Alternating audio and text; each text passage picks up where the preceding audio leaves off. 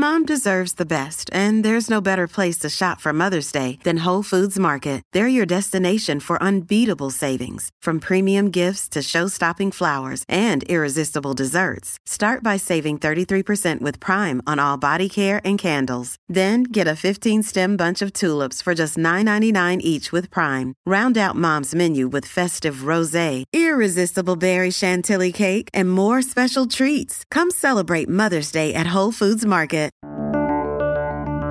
From PRX, the Public Radio Exchange, and Sandberg Media LLC, I'm David Dault with Things Not Seen.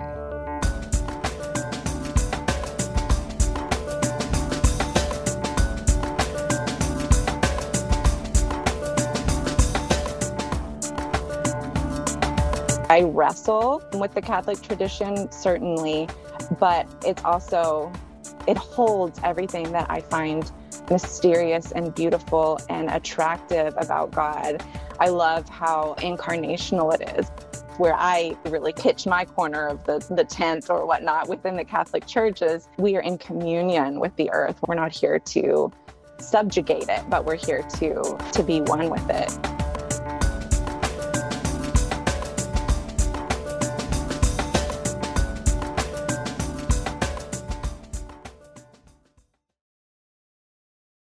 Things Not Seen is made possible in part through the generosity of our Patreon supporters. If you'd like to join them, please go to patreon.com slash notseenradio. That's P-A-T-R-E-O-N dot com slash notseenradio. Thank you. Welcome to Things Not Seen. I'm David Dault. Our guest today is Shannon K. Evans. She's a writer in the contemplative Catholic tradition, and she's a monthly columnist for Jesuits.org and a regular contributor to Franciscan media. She's written for Blessed is She, Verily Magazine, Romper, America Magazine, and Relevant Magazine and she's also the author of the book Embracing Weaknesses. Shannon Evans speaks regularly at churches, small groups, conferences, and retreats on topics related to motherhood, prayer, and justice, and leads groups in guided meditation. She's a mother of five and lives in Ames, Iowa. Today we're talking about her recent book, Rewilding Motherhood Your Path to an Empowered Feminine Spirituality. Shannon K. Evans, welcome to Things Not Seen. Thank you so much. Happy to be here. So, as a way of getting into the conversation, I've asked if you would read a short paragraph from the fourth chapter of your book, Rewilding Motherhood. If you do that for us now. Absolutely. No, I have not always been good company for myself. I have spent years asking God to change me, men to complete me, leaders to inspire me, friends to validate me, and community to sustain me. But there was a time in the beginning when this was not so. When I was a child, I would fill journal after journal with songs, poems, and fantastical magazine articles. I knew what it was to give way to myself, to dive deep and enjoy the swim in the waters that were mine and mine alone. I found my voice on the lines of those pages. I found myself even before I knew what to call it. And that's our guest, Shannon K. Evans, reading from her recent book, Rewilding Motherhood Your Path to an Empowered Feminine Spirituality. Well, I'm the parent of a daughter, and she's 11, about to be 12, and she is full of exactly what you're saying here. She writes in journals. She has a regular practice of diving deep into herself as you write and enjoying the swim in the waters. And one of the things that my wife and I talk about a lot with regard to our daughter is as she moves into the tween years and then into the teen years, we're both afraid that's going to disappear, that that's going to somehow be taken out of her by her school, by her peer group, by all of these sorts of societal pressures that tell her to be less than she is right now. And so when I came to that paragraph in your book, Rewilding Motherhood, I was like, ah, we're not the only people that see this fear. What was it like to rediscover those aspects of yourself that allow you to dive deep and to go greater than maybe you had thought that you could?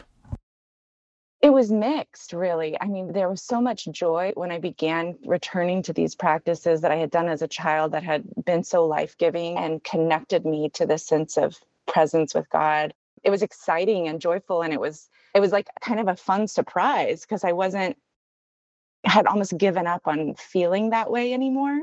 And then at the same time, there was this and still is sometimes a, a, a very real sense of grief that it was ever lost and this regret that I had let it happen, or my parents, bless their hearts, sometimes, you know, in my worst moments, I blame them because I want to blame somebody, you know.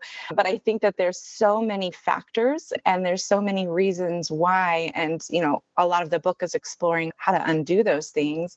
And I love, you know, you reading it from the perspective as a parent of a preteen girl of like, how do we prevent that from happening as best we can? But I, I do think that the return to myself in that way was so sweet that maybe it was even worth the years that were lost, if that makes sense. But there is grief there too. You just said that the return to it was sweet. For listeners who haven't yet encountered your book, tell us a little bit about that sweetness. What was it like to rediscover that diving deep that you had lost for a number of years?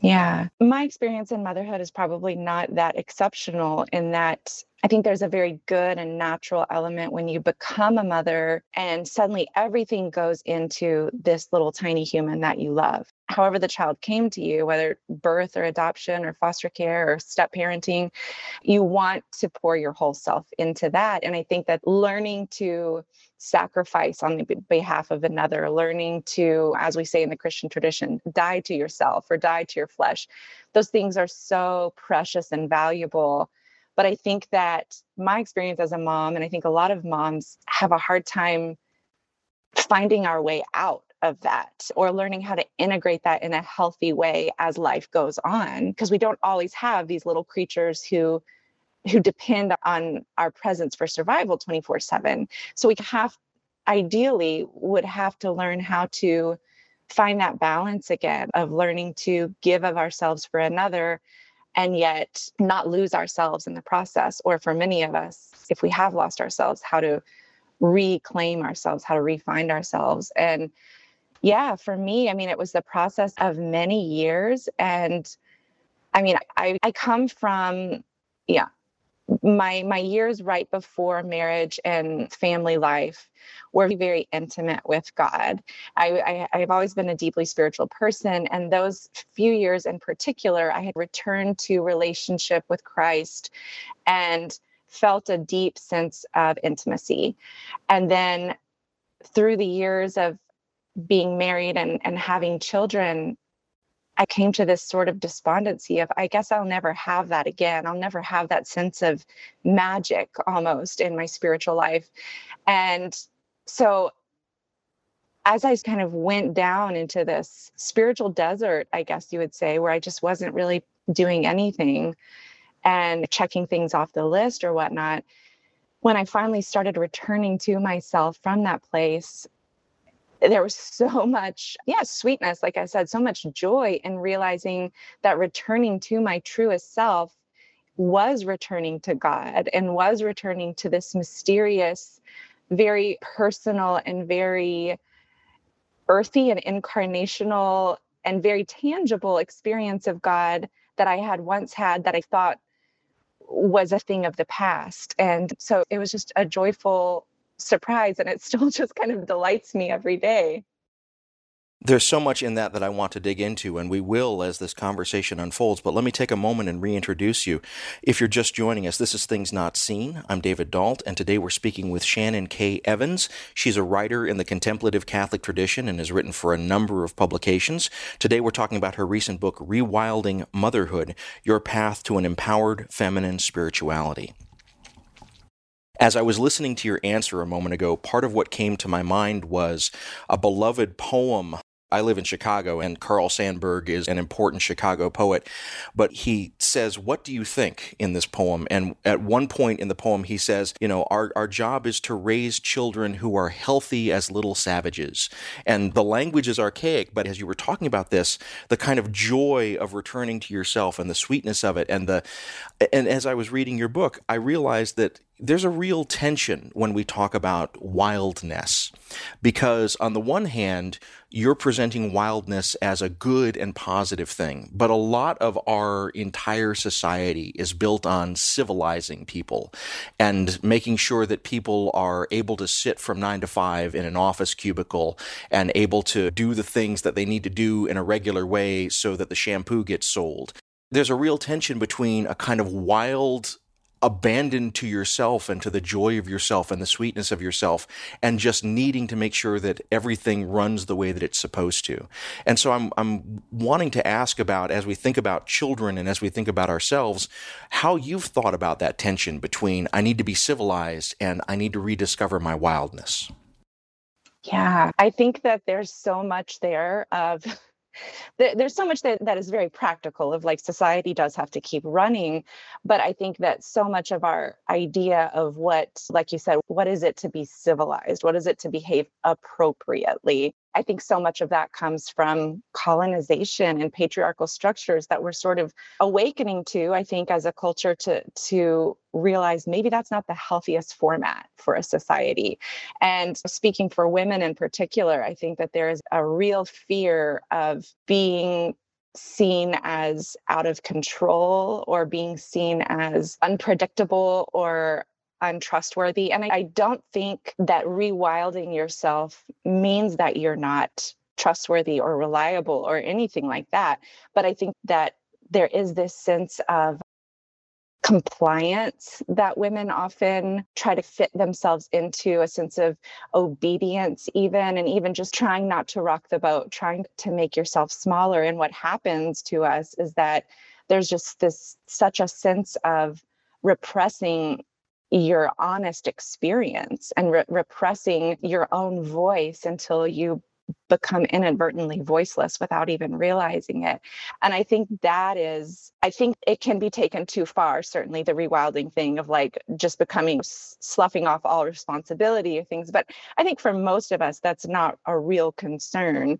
I think for most of us, it's the pendulum needs to swing more in that direction so that we can become more internally free, so that we can become more honest with ourselves and in our relationship with God and our family members and find more genuine joy in life instead of just putting our nose to the grindstone and continuing on with the status quo.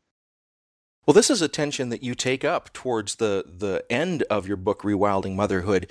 You really talk about the and I'm going to use this word, I'm not sure that you'd agree with it, and feel free to push back if you don't, but the kind of gendered way that our culture thinks about responsibility. And so you've just talked about this kind of community responsibility where we're almost leveraged into civilization and giving up our wildness. But you note that for men in our society, they're oftentimes enculturated to be a lot less caring about the need to care for others and the need to be there for others and the need to be engaged with others. And so, as we're moving towards our first break, I want to invite you to think about why it's important specifically to give these messages to women in our culture. Yeah, I think that we are seeing the effects of our patriarchal structures harming men as well as women but it just takes very different forms. And i think women are have borne more of the brunt of that but it but just like you said i think there's this sense that men really have to just not have feelings and keep going. It's like the the stereotype builds on itself. And I'm actually married to a man who has more feelings than either of us know what to do with. so eh, I, I don't even have a deep personal experience with that type of man. But I think the the kind of social conditioning to yeah, like you said, to have these gendered expressions and gendered experiences in the world. And I, yeah, for women, I think, yeah, there's a tension between pushing back against that and also embracing what is a true what i call feminine spirituality and unapologetically feminine without meaning you know doormat syndrome or precious or flowery or delicate but feminine in the sense of a deep resonance with the human condition, a, a, deep longing to see the interconnectedness between all things. Women are very relational. Our relationships are very important to us. And so I think a feminine spirituality implements that in our relationship to the earth, our relationship to the global community, our relationship to our local communities, and our relationship to God as seeing, you know, as the Jesuits say, finding God in all things. I think that's a very feminine idea in the research that I've done comparing sort of masculine styles of worship or spirituality to feminine. And we need both. There is not one or the other. But I think I, I think for me, I've pushed away that idea because I, I don't want to be seen as this woman who is just very delicate and very soft spoken and submissive or whatever. And, and for so many of us, that is our association with femininity. And so I'm having to rewire my brain to reclaim that idea that femininity is necessary and is powerful and is really a healing offering to bring to the world at this point in history, uh, now more than ever. If you're just joining us, this is Things Not Seen. I'm David Dault, and our guest today is Shannon K. Evans. She's a writer in the contemplative Catholic tradition and is a monthly columnist for Jesuits.org and a regular contributor to Franciscan media. Today, we're talking about her recent book, Rewilding Motherhood Your Path to an Empowered Feminine Spirituality. We'll be back in a moment. Things Not Seen is brought to you in part by Liturgical Press. Liturgical Press is a trusted publisher of resources on liturgy, scripture, theology, and spirituality. They've evolved to serve the changing needs of the Christian church, and they produce resources for pastoral leaders, teachers, engaged learners, and all leaders looking for quality books on faith and culture. Lit Press books are available at your favorite book retailer and online at litpress.org. That's litpress.org.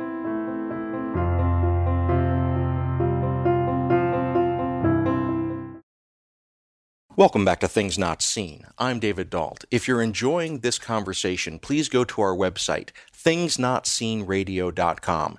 There you'll find close to 10 years of these sorts of conversations and interviews, all available for free for your listening pleasure. Our guest today is Shannon K. Evans. She's a writer in the contemplative Catholic tradition, and she's a monthly columnist for Jesuits.org and a regular contributor to Franciscan media. Today we're talking about her recent book, Rewilding Motherhood Your Path to an Empowered Feminine Spirituality. Well, in the first part of our conversation, a term has come up at several points this idea of the patriarchy and patriarchal structures. And I have a vast listening audience, and so I am aware that certain listeners are going to hear that, and it's just going to be a buzzword for them, or they're going to say, aha, this is just another woke conversation. So I'd like to give you an opportunity to define your terms here. When you use the term patriarchy or patriarchal structures, can you tell us specifically what you're meaning by this term? Mm-hmm, sure. Yeah, I think it can be confusing because we have made so much progress, but but just historically, even talking about our experience in the United States of America, it's the founding fathers. Everything was male dominated. Women didn't get the right to vote. And for many years, it's only been 100 years now, and that's white women. And so, and just in the workforce, it's a slow rollout, sort of like we see with racism of, you know, slavery was abolished, the civil rights movement gained Black people the right to vote. And yet, if we still connect the dots, we can still see how the effects of those things still are impacting the Black community today. That's a whole other thing. But I think it's comparable to looking at patriarchy, where you can say, well, women now have every right that men do in most spheres, not every sphere. But I think that the idea is to more look at the formation of our society and how it is still trickling down today. And I think for women, yes, like patriarchy can be a buzzword and it can be a very divisive or isolating word. But I think when we examine the structure of a family and the assumption that the mother is going to stay home and, and the father is going to work, or that there even will be both a mother and a father in the picture. The assumption that if a woman works, it's only because the stars aligned and it, and it works for her family and it works for her children. But if something ever stops working, like we've saw, like we've seen in the pandemic, women are the ones who have to quit their jobs and stay home. And that is absolutely not a judgment on the worthiness of that work. Or, I mean, I, I was a stay at home mother for years and years. So it's certainly not at all anything against that. But just the expectation, the social expectation that this is how families run. And in the Christian world, the expectation that the husband is going to have more weight in the decision making, and people have a variety of opinions about that but i think the point is to see to see some of the inequalities and some of the ways that this has really affected the psyche of a woman and has affected the way that she goes about her life and even the way that she perceives a relationship with god who in our Christian tradition and in our culture is generally personified as male. And so I think it's it is a big can of worms, but I, I don't think it has to be as scary or divisive once you start picking it apart. So hopefully, hopefully people will will keep an open mind with that word, at least in the context of our conversation today. I really appreciate that answer, and uh, it's just firing off a lot of follow on questions for me. Because in your book, Rewilding Motherhood, you're really creating a delicate balance here because there is one sense in which the inherited cultural norms of womanhood are restricting in the way that you've just described. It, you, such a great example of even if African Americans receive the right to vote, there are still leftover structures that make it so that they are disempowered in certain ways. And we can see that analogy with women as well in our culture, even as they, they have more rights. There are still these kind of leftover cultural baggages. But so sometimes when we say, well, we need to get back to wildness, we need to get back to something that is a more natural affirmation of the power of a woman, sometimes that language of going back to the natural can be used against us because there are those that would suggest that the natural order of things, the truly wild, uncivilized order of things, is the kind of patriarchal structure that you've just said that you're trying to work against. So when you come to people that say, oh, yes, let's go back to the way that, that nature or God or whoever set all this up, and that means you need to be subordinate to me, how would you in, engage that kind of thought about what wildness or naturalness is? And how would you say, no, I've got a different idea of what wildness and naturalness is?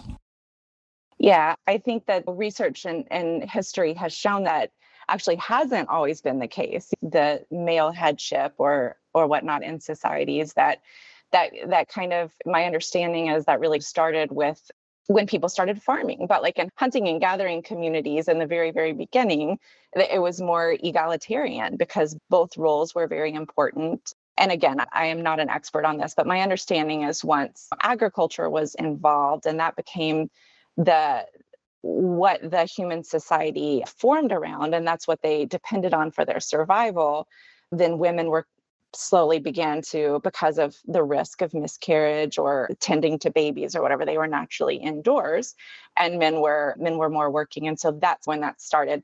So i think historians can certainly elaborate on that a lot more than i i can but i don't think that it's correct to say oh from the beginning there was patriarchy because i don't see that. I mean i know some people do point to the creation story in genesis and I touch on that a little bit in my book, and there are certainly theologians who explore that in much greater detail. But I think I might be misquoting, but I want to say it's Lisa Sharon Harper who said patriarchy is not God's dream for humanity. And, and in this story of Genesis, whether you want to take it literally or symbolically, patriarchy, that was not the original plan. That was a tragic consequence of what happened in that story. And so, but we look at what the original plan was of God, and it was very much equal partnership. I, I, believe that you are quoting that correctly. I, I, think that Lisa Sharon Harper talks about that in her book, The Very Good Gospel. So I'm I was happy to encounter that in your own book, Rewilding Motherhood, because it's it was such a powerful thing when I first encountered that idea that there's a way to reread that narrative that doesn't involve the kind of hierarchy that so often gets put in there. But that leads us then to a, a, follow on question as well, because you're talking about returning to a certain type of nature that's different from what, say, Catholics would mean when they say natural law in many ways. And because oftentimes coming out of the Thomistic tradition, Catholics look at the natural law of the world as a kind of hierarchical order where certain things are naturally put in domination over other things. And so I'm aware that I've introduced you several times as a writer in the contemplative Catholic tradition. And a lot of the Catholic tradition is this kind of hierarchical, patriarchal sort of arrangement. I mean, the Catholic Church is a patriarchal church. So I'd like to invite you to begin to reflect with me on what it's like to be writing in a tradition that has certain premises and, and basic assumptions that's very different from where you're starting. Yeah, thank you for acknowledging that it's not always comfortable. I mean, I certainly have had to do my own inner work and that's part of the that's part of what propelled me to start writing this book was because I was having to ask these questions as a woman in the Catholic Church and I was having to for the first time get honest with how I actually felt about it not spouting off talking points or m- more often for me i just would just wave it off and say well that doesn't really affect my life the patriarchal structure of my church doesn't affect my day-to-day life but the fact is that i'm coming home to my own truth. And I think that it does affect my life, and it has, and it, it affects women everywhere, Catholic or not, really, because the, the Catholic Church is such a powerful institution, and Christianity too. I'm picking on Catholicism a little bit, but but most of Christianity is still quite that way. But yeah, I I know I'm aware, and people make me aware that my writing sometimes makes them uncomfortable. But I think that when we look through the scope of history in the Catholic Church, the people who have been saying important things about changing with and uh, changing with the times is so trite and i don't mean that but changing making changes based on what knowledge and understanding is available to us in our day and age. And i think that's going to be really different. So so much of the catholic church should never change. It should stay this ancient tradition because that's what makes it so incredible and yet at the same time there are parts of it uh, the understanding of psychology and sciences and biology and human nature that i think really should be challenged and really should be very consciously and thoughtfully considered as we seek to be a church that speaks to the current generation and not changing on anybody's whim but changing based on honestly based on the facts, based on the sciences and and our exploration of that. But yeah, to go back to, to your question, yes, it is uncomfortable sometimes for me, and I'm aware that it's uncomfortable for others, but I think it's really important. And I get really inspired by women like St. Hildegard and St. Teresa of Avila and Julian of Norwich, who were saying really subversive things in their time too. And often were really considered borderline heretics or threats to the system. But now we look back and we see oh, their contribution was so important. And I'm not likening myself to them at all, but just to say I draw inspiration from the truth that sometimes hindsight is 2020 and the current climate can be more tense, then the future will look more kindly on these thoughts, hopefully. If you're just joining us, this is Things Not Seen. I'm David Dault, and our guest today is Shannon K. Evans. She's a writer in the contemplative Catholic tradition and is a monthly columnist for Jesuits.org and a regular contributor to Franciscan Media and a number of other publications. Today we're talking about her recent book, Rewilding Motherhood Your Path to an Empowered Feminine Spirituality. I really like what you've been saying here in the conversation so far about how you're thinking about these questions with regard to natural law and the patriarchy of the of the Catholic Church. There, there's kind of one other question I want to ask that's in that same vein. I'm aware that Pope John Paul II developed a kind of way of talking about femininity, which he called the theology of the body, and it touched on sexuality and it touched on you know not using contraception it was a detailed kind of reflection on a way in which people could, and I'm going to make this he didn't use this word, but rewild themselves or renature themselves back towards the the kind of natural law that God intended. And as I was reading your book, Rewilding Motherhood, I saw you doing similar moves. You were going back and saying, no, we, we need to think about as women the way in which menstruation and our kind of monthly rhythms, how that has been told to us that it's dirty and all those kinds of things. So there's ways in which I see parallels, but also ways in which I see distinct differences. And I'm wondering, as you were writing this book, particularly within the Catholic tradition, particularly as a person who writes often in, the Catholic tradition, did you think at all about the parallels and, and the contrasts between the way that you were thinking about this notion of motherhood and the way that something like Pope John Paul II's theology of the body would describe and think about motherhood. Yeah, I, I have to be honest and say I haven't read his theology of the body myself. I'm I'm very familiar with the precepts of it, but I haven't read it myself. And I think that there is really so you have so much value there. I think it's he does really a beautiful job expounding on the human body and our sexuality. And I however, I think that I think anytime that that something as huge as human sexuality comes from one person who has one very specific life experience as a straight white cisgender man is not going to be the full picture mm-hmm. of human sexuality. And so I would really like to see something similar produced by a woman or someone who identifies as LGBTQ or things like that. I think that we need all of these and certainly the black community i mean the history of black women and their sexuality being used against them during slavery is just i want to hear about that in my catholic faith i want to hear what they have to say so no disrespect to to, to St. JP2 for sure, because I think it, it's a really important contribution. But I was definitely aware as I was writing that it doesn't really feel like my experience. So I think it and and again, like I, I admit that I haven't read it myself, but I think of I think hearing from other women, hearing from the matriarchs who have really given themselves to the study of the, the human body and, and menstruation and right the rite of passage that menstruation is. That's really what inspired me more as I was writing.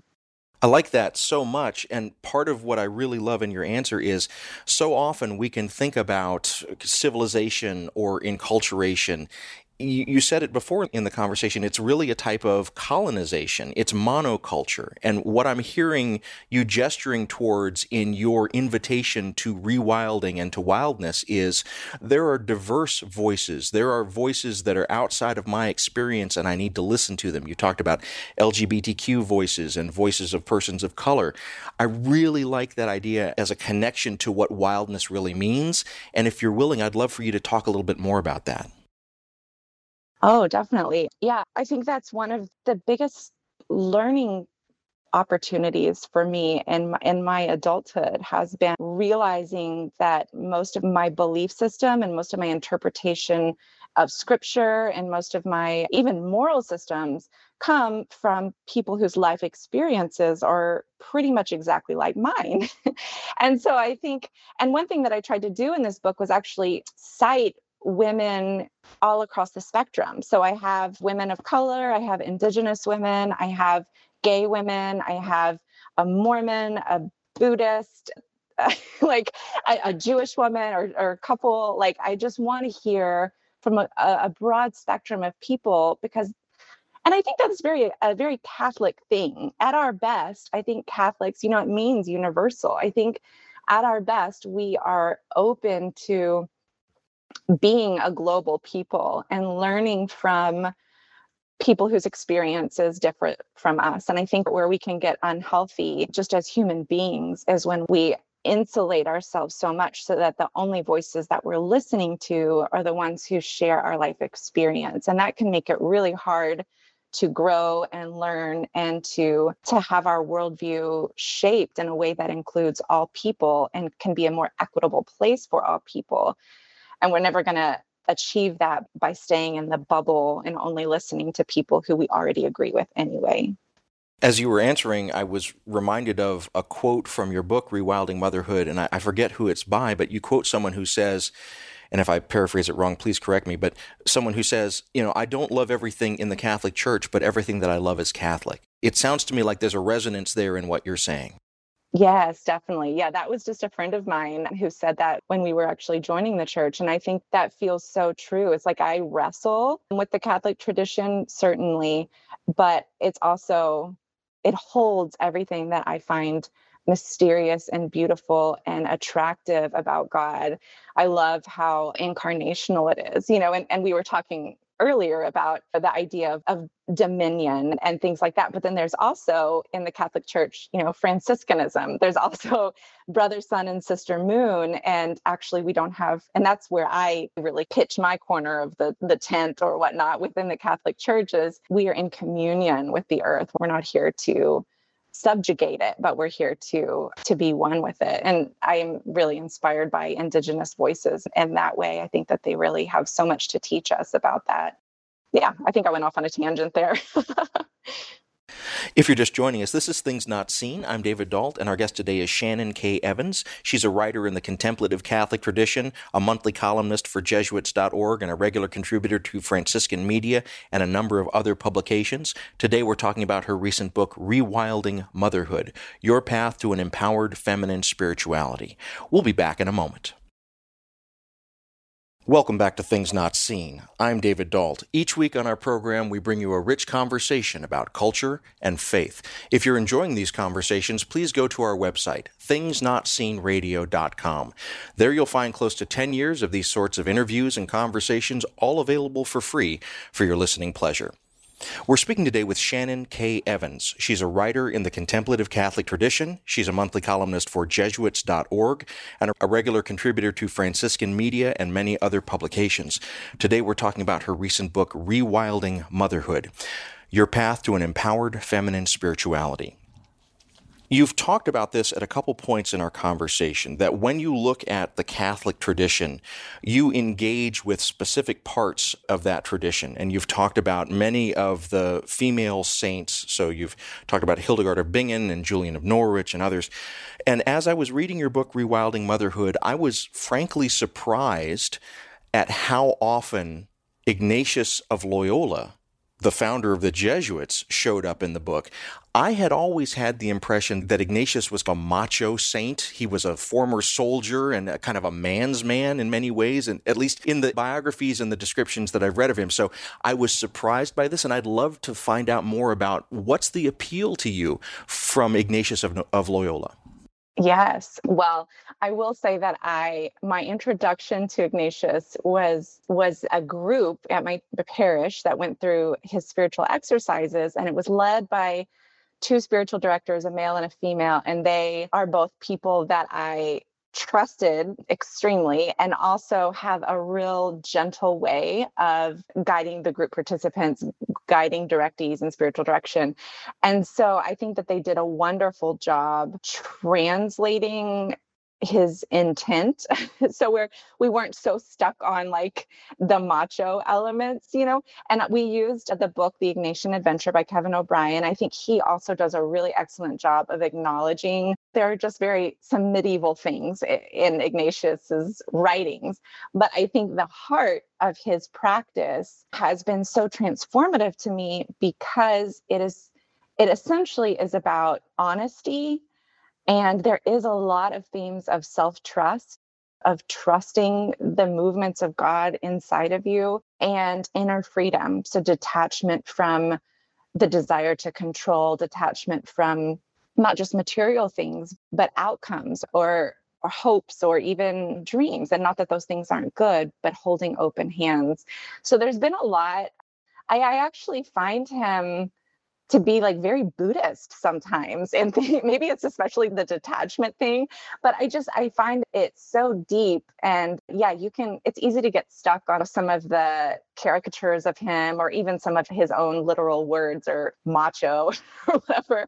But the heart of the practice and the way that the Jesuits have carried that practice through the ages and seen it really transform marginalized societies, really seeing the ways of Jesus brought to the streets through. I think that's also what I love about it is that it's a very active spiritual practice and yet it's also very internal and and contemplative and so yeah i just think it's super cool as you were answering, what came to my mind suddenly, I realized that I mentioned that he was a soldier, but I, I had forgotten that he was also gravely wounded in battle. And and so he had physical and probably emotional trauma from that. He he had a kind of post traumatic stress, and that makes me think about the fact that in your book Rewilding Motherhood, you talk about trauma, bodily trauma of childhood and childbirth, even, and other kinds of trauma.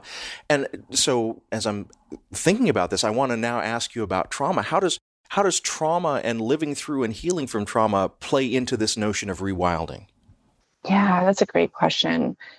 Yeah, I talk about in my book, I mean, just relating related to childbearing in and of itself, there are so many ways that women carry trauma, you know, whether it's infertility, whether it's singleness when there's a desire for children, whether it's miscarriage, stillbirth, any kind of infant loss.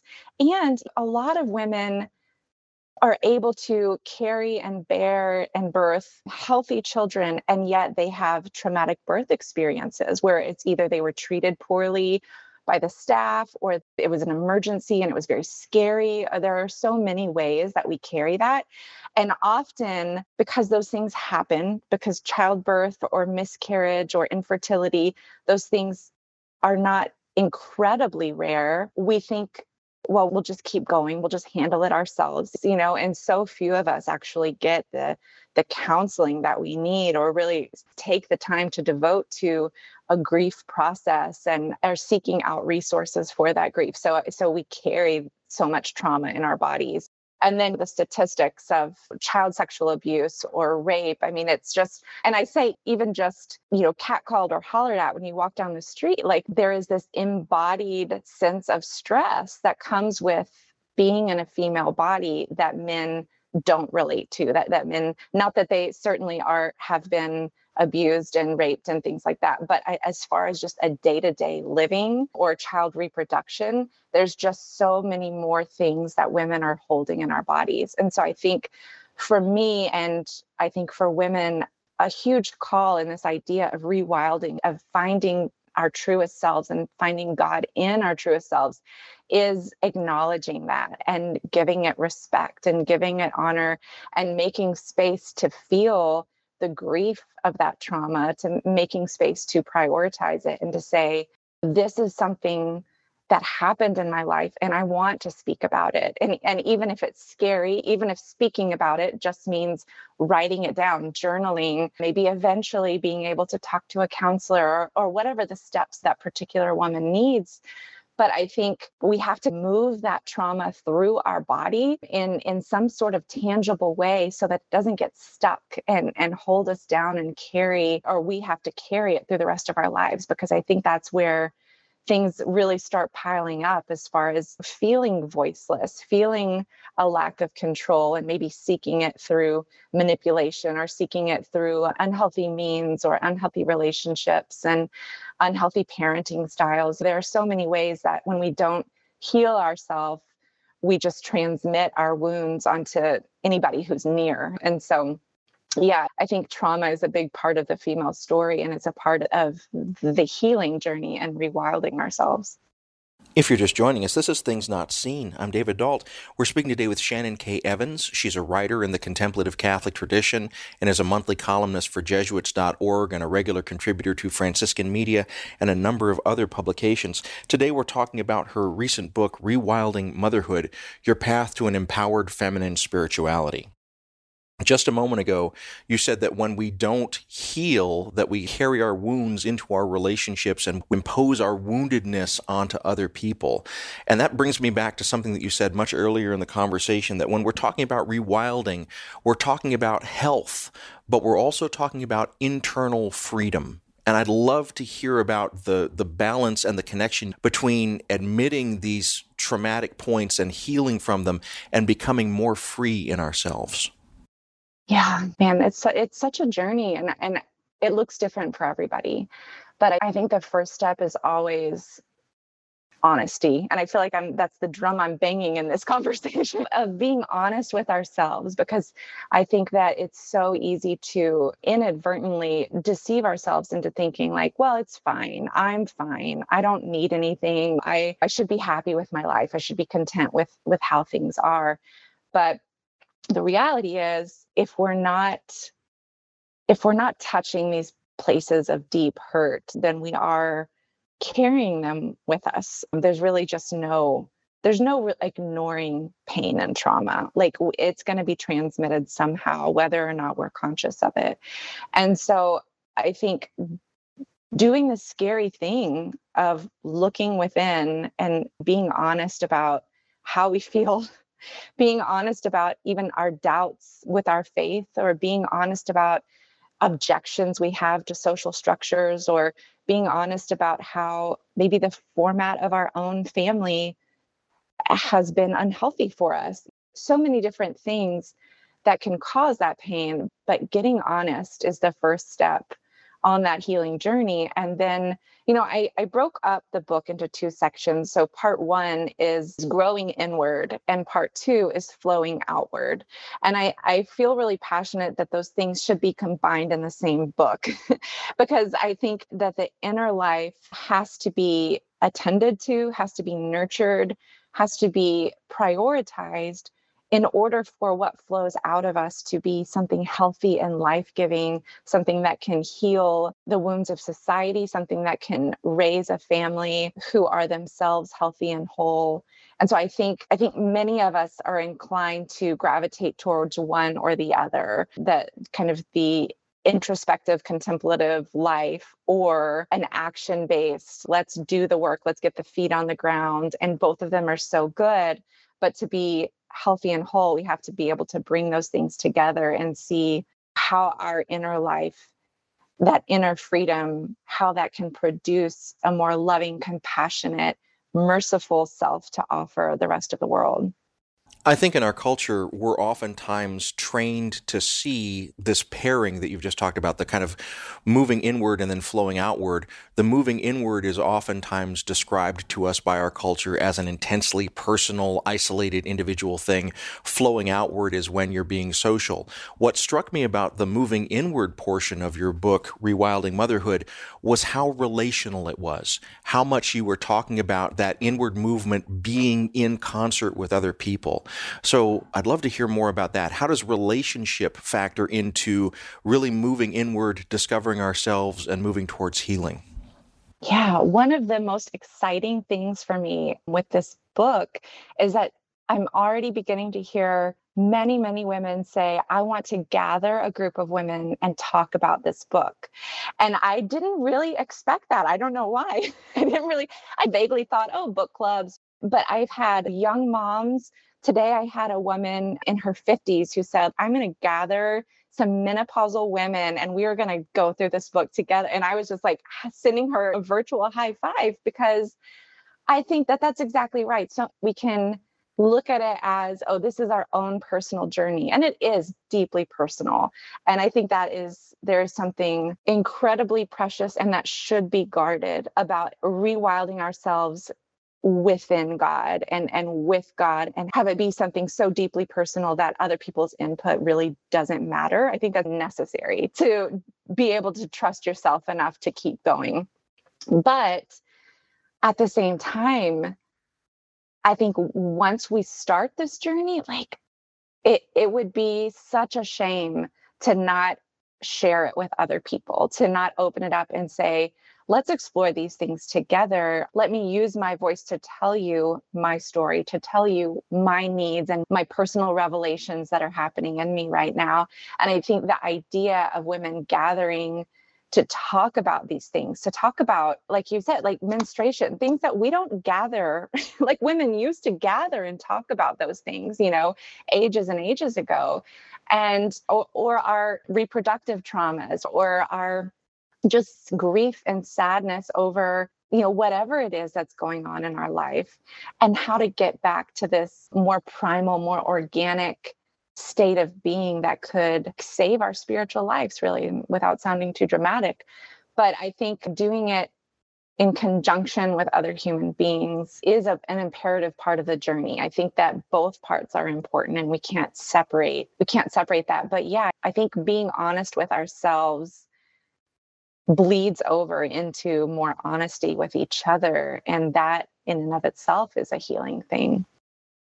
As you envision these sort of gatherings of shared witness, shared wisdom, as people move inward by working with one another to recapture this wildness, how will the church change? How should the church change?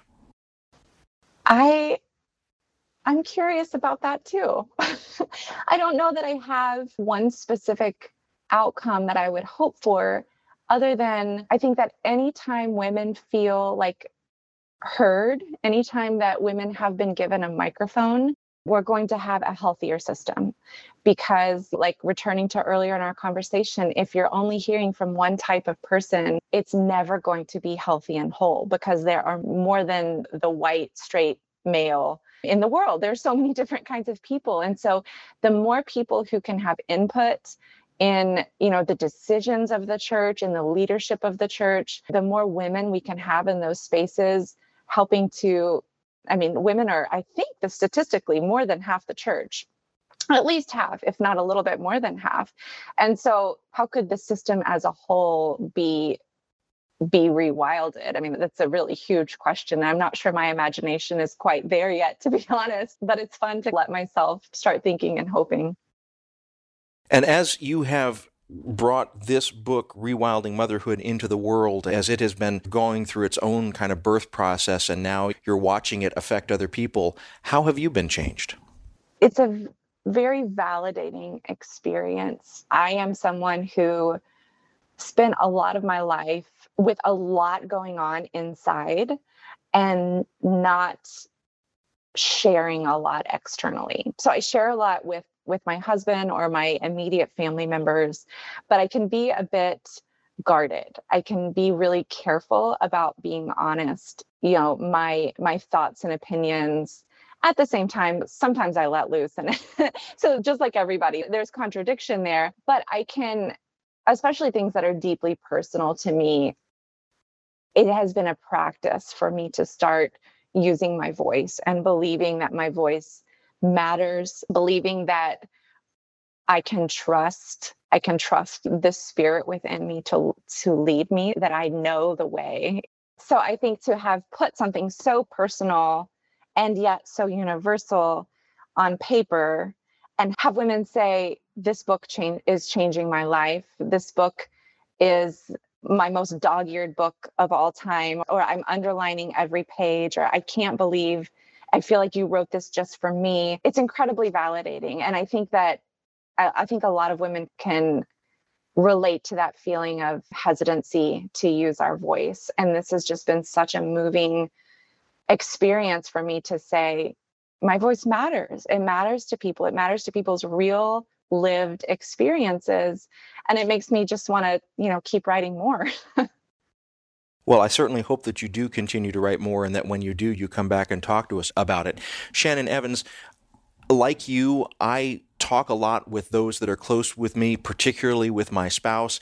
And I can just tell you that your book, Rewilding Motherhood, has already given us some very fruitful, intimate conversations, and it's going to be fuel for many more conversations to come. I'm so grateful you took the time to write this book, but I'm especially grateful that you took the time to talk about it today with me and with my listeners. Thank you so much.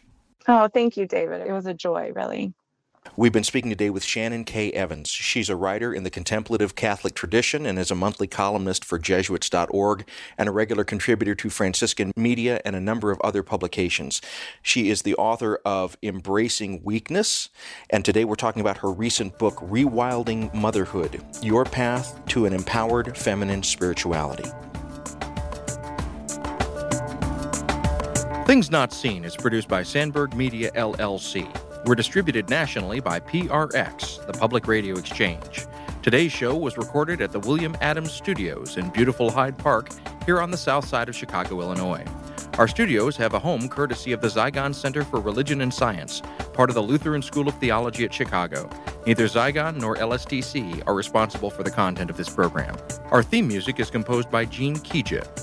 Our show is made possible in part by the generosity of supporters on Patreon. You can find out how to help us create great programs by going to patreon.com slash notseenradio. You can follow us on Twitter at notseenradio. Visit us on Facebook and like our page to receive regular updates about the show and find out more about our guests. That's facebook.com slash things not seen radio. And you can sign up for the free podcast, listen to old shows, send us an email, and find out more about our guests if you visit us on the web at thingsnotseenradio.com. I'm David Dault, and we'll be back next week with more conversations about culture and faith. Please join us.